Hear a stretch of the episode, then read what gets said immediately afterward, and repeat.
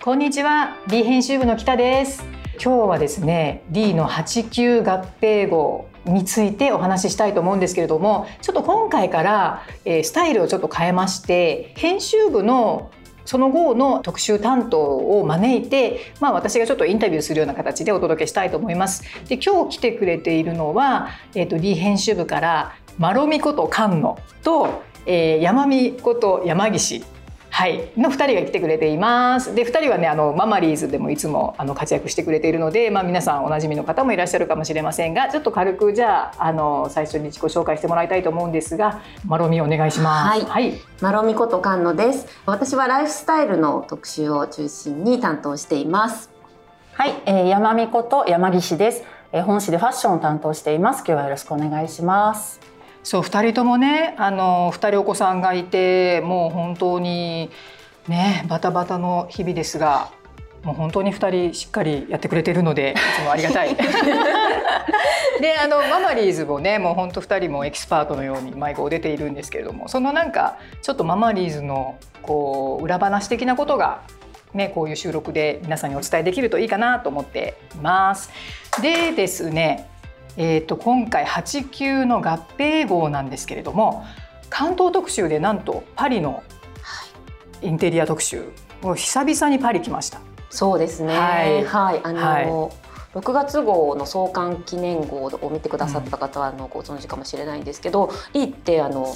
えっと、40年前の創刊記念号の表紙が実は、うん、あのトリコロールでフランスっぽい感じだったんですよ。で、まあ、その後90年代も結構フランスとかパリの特集をファッションでもライフスタイルでもよくしていてでやっぱりあのフランスとかパリの人ってこう自分らしさを極めるみたいな達人だなって、うん思っていたのでこの40周年記念の号で、まあ、アットホームリーってあの今ライフスタイルというか、インテリアとかに注力してるんですけどあの関東で大きく取り上げたいなと思いました。いね、なんかちょっとねこうまああの長かったから海外に行けない時期が。で、ね、まあ、編集会議でも少しこうちょっとね、うんうん海外の空気を入れたいねっていう気分で、あのまあ、まさにあのマロミが出してくれてたテーマだったんですけど、はいはい、まあ、これで一人やっぱりこの企画が出た生まれた背景にはこの一番最初に出てくれてる方のそうですね、はい、はい、あの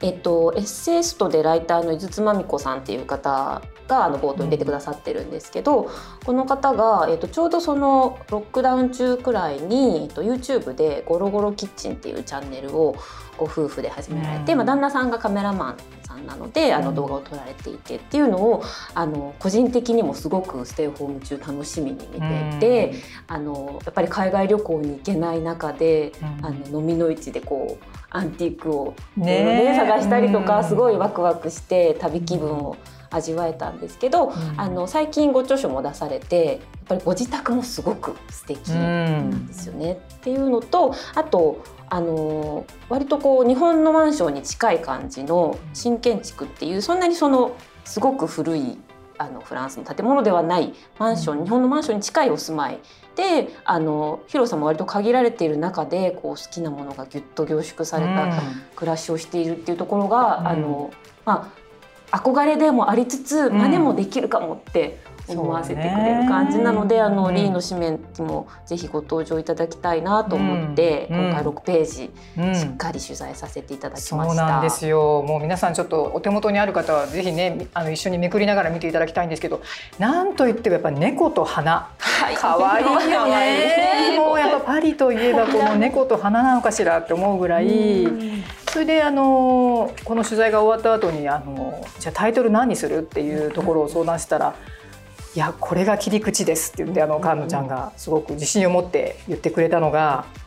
好きに囲まれたっていうことがすごく今回キーワードですはい、うん、そうですね。あの今回伊さん以外にも2名、あの合計3名に取材したんですけど、うん、事前の打ち合わせですごく印象に残った言葉が、あのそのうち2名の方があの私はミニマリストにはなれませんっていう、うんうん、あれ？これなんかこの間のチャンスでもおっしゃってたなみたいな感じで全く同じことをおっしゃっていて、うん、やっぱりあの自分の好きなものを眺めて好きなものに囲まれて暮らしたいっていうことを同じようにおっしゃっていたのがすごく印象的で、やっぱりちょっとこうあの今日本ってこうすっきり暮らすみたいなことに傾いていたけれど、うん。久々にやっぱり好きなものをこう積み重ねて自分らしい部屋作るのって楽しいよねワクワクするよねみたいなと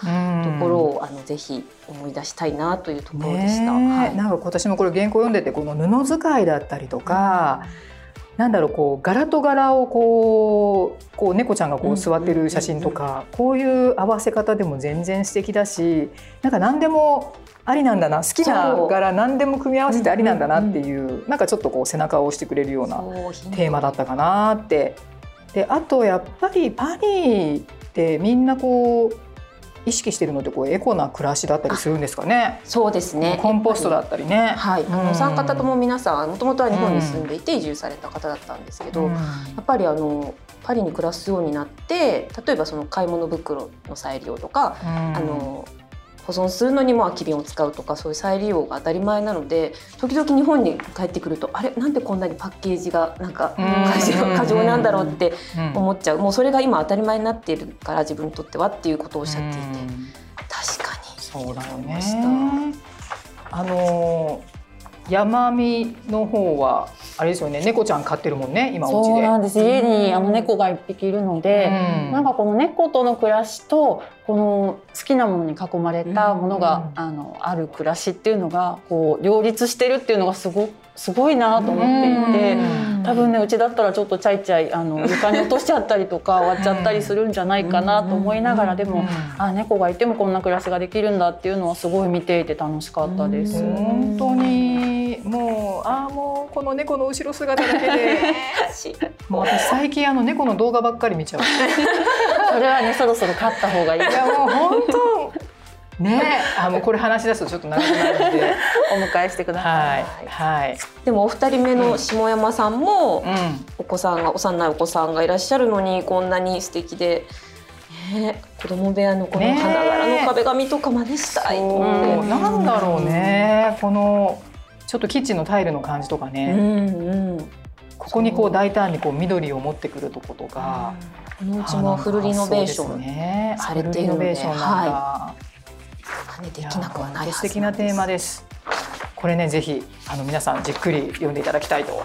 思いはい、あます、のショップリストがついて、うん。あ小さくついてるんですけどそうん。こも結構お三方が厳選してくださった、うん。あの次にパリに旅行に来るならぜひリー読者好きだと思うっていうところを挙げてくださったので、ねちょっとちっちゃいコーナーですけど注目してみてくださはい。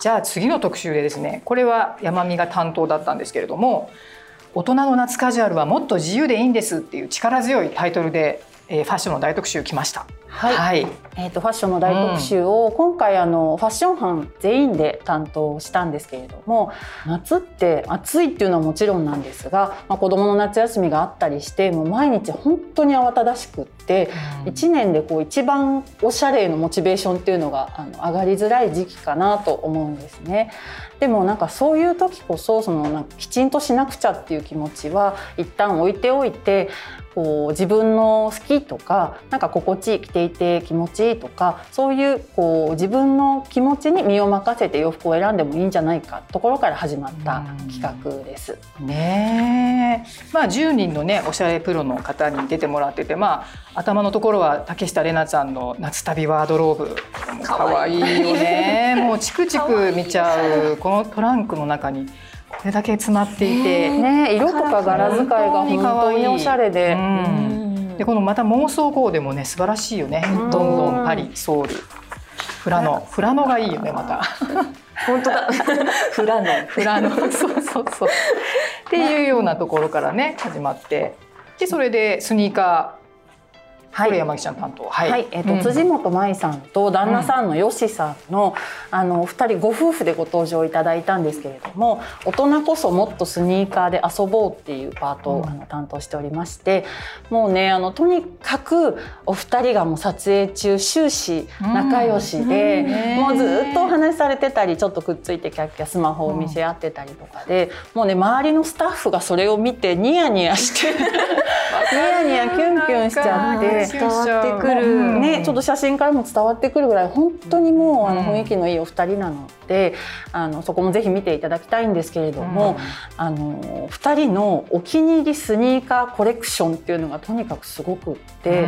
もうそれを集めたあの1ページがあるんですが本当にあの見応えがあるあのページになっているのでそこはぜひあの見ていただけたらなと思ってます。ねこれ2人のお揃いのスニーカーもある感じなの？そうですね。ね。よしさんのスニーカーと、まいちゃんのスニーカーも2人のスニーカーがあるんですが、うん、なんかこれとこれがお揃いだなとか、うん、あここでまいちゃんが履いてたやつよしさんここで持ってるなとかちょっとなんか神経衰弱的に、うん、神経衰弱。このこの図にある2と8は同じだよねこれ。同じです。02と08、はい、ねなんかそういう2人が言ってた言葉で、うん、なんか私たちはそのスニーカーを通してコミュニケーションあの図ってるよね。それがすごい楽しいよねっていうことをおっしゃっていて。スニーカーがコミュニケーションでも親子でもそういうことありますよね、うんうん、ちょっとこうお揃いにしたりとかしやすいアイテムだから、えー、だからやっぱり好きなものをこう夫婦共通であってそれを通してこうコミュニケーションっていうのはなるほどいいですよね。だってだんだんね会話が下手になるじゃないですか。だからこうあまりにもこう共通のものがないとなんかだんだん子供がね大きくなった時寂しいななんて思いながら。じゃあお揃いのスニーカーを買おうね。すごくいい素敵だな。まいちゃんもね最初はスニーカー苦手派だったみたいなんですけど、うん、あのよしさんが旦那さんがいや似合うよとか、うん、こういうのいいんじゃないとかすごいこうアドバイスをあのしてくれたらしくてそれからはもうスニーカー大好き。で今はもうほぼほぼ毎日スニーカー羨ましい。個人的な話なんだけどうちの夫はもうすごい潔癖なタイプで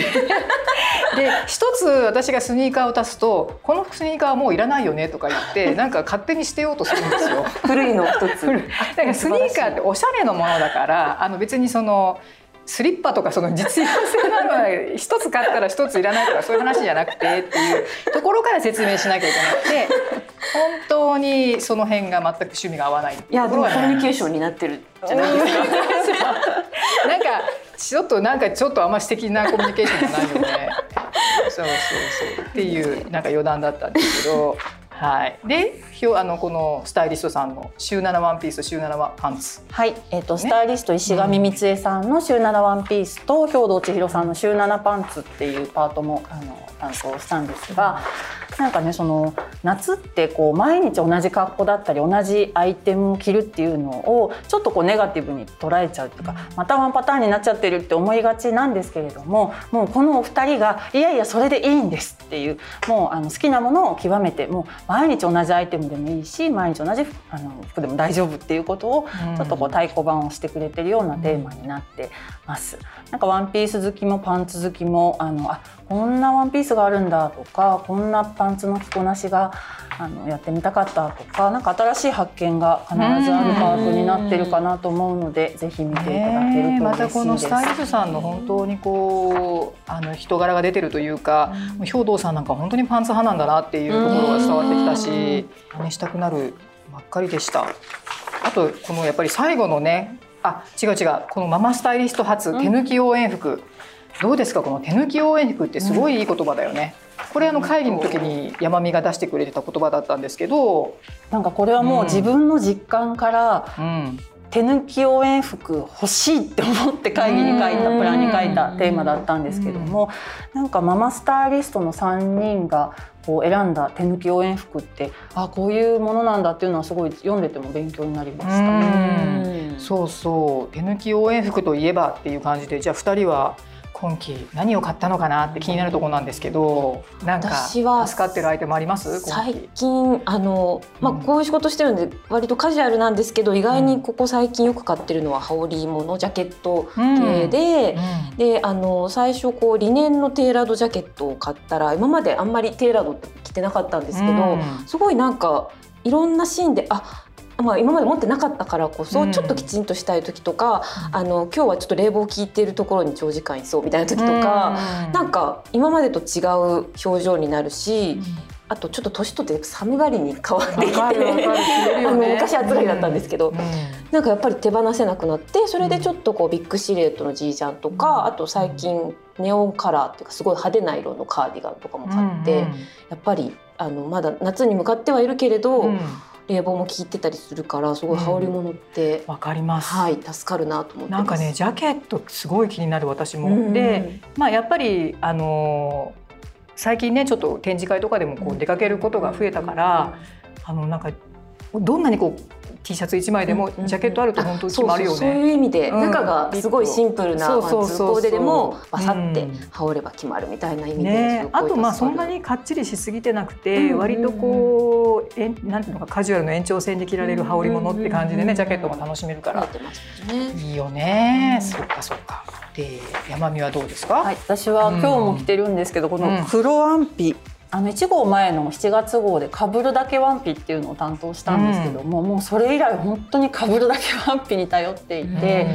その中でもその黒ワンピはもう何枚あるかわからないぐらい。もう黒ばっかり買っちゃいます私も、ねシルエット違いでまた全然違う。ね。また朝考えなくてもいいもんうねん。そう。でも今日あの山見のコーディネートは黒のワンピースに白のシャツを羽織っていて、これがまたモノトーンコーデですごく決まってる、うんでもすごいかぶります、人と。かぶるよね。でも編集部に来ると必ず色もかぶるしそうボーダー着てくる日はみんなボーダー着てるし、で今日モノトーンだわっていう日はみんな白と黒だったりとか、ねえ、何なんだろう。ですかね。なんか天気に関係ある？そんなことない。天気とか予定とかみんながこう考えて結局同じ同じなんでかそう。そうねう。いやいやそんな不思議なんか編集部の七不思議。ですね着てるものが被る。はいそうそう。それでこのやっぱり手抜き応援服のこの最後のマトリックスも面白いよね。もうこういうの見ると本当にねアクセサリーだったりとか。いややっぱりなんか夏のカジュアルになるからこそこういうちょっとしたやっぱり手元だったりとか、この色石だったりとかねすごい私トライしたいのはこのカチューシャなんですけどはあ高橋美穂ちゃんが。可愛い。でもカチューシャって大人大丈夫かな？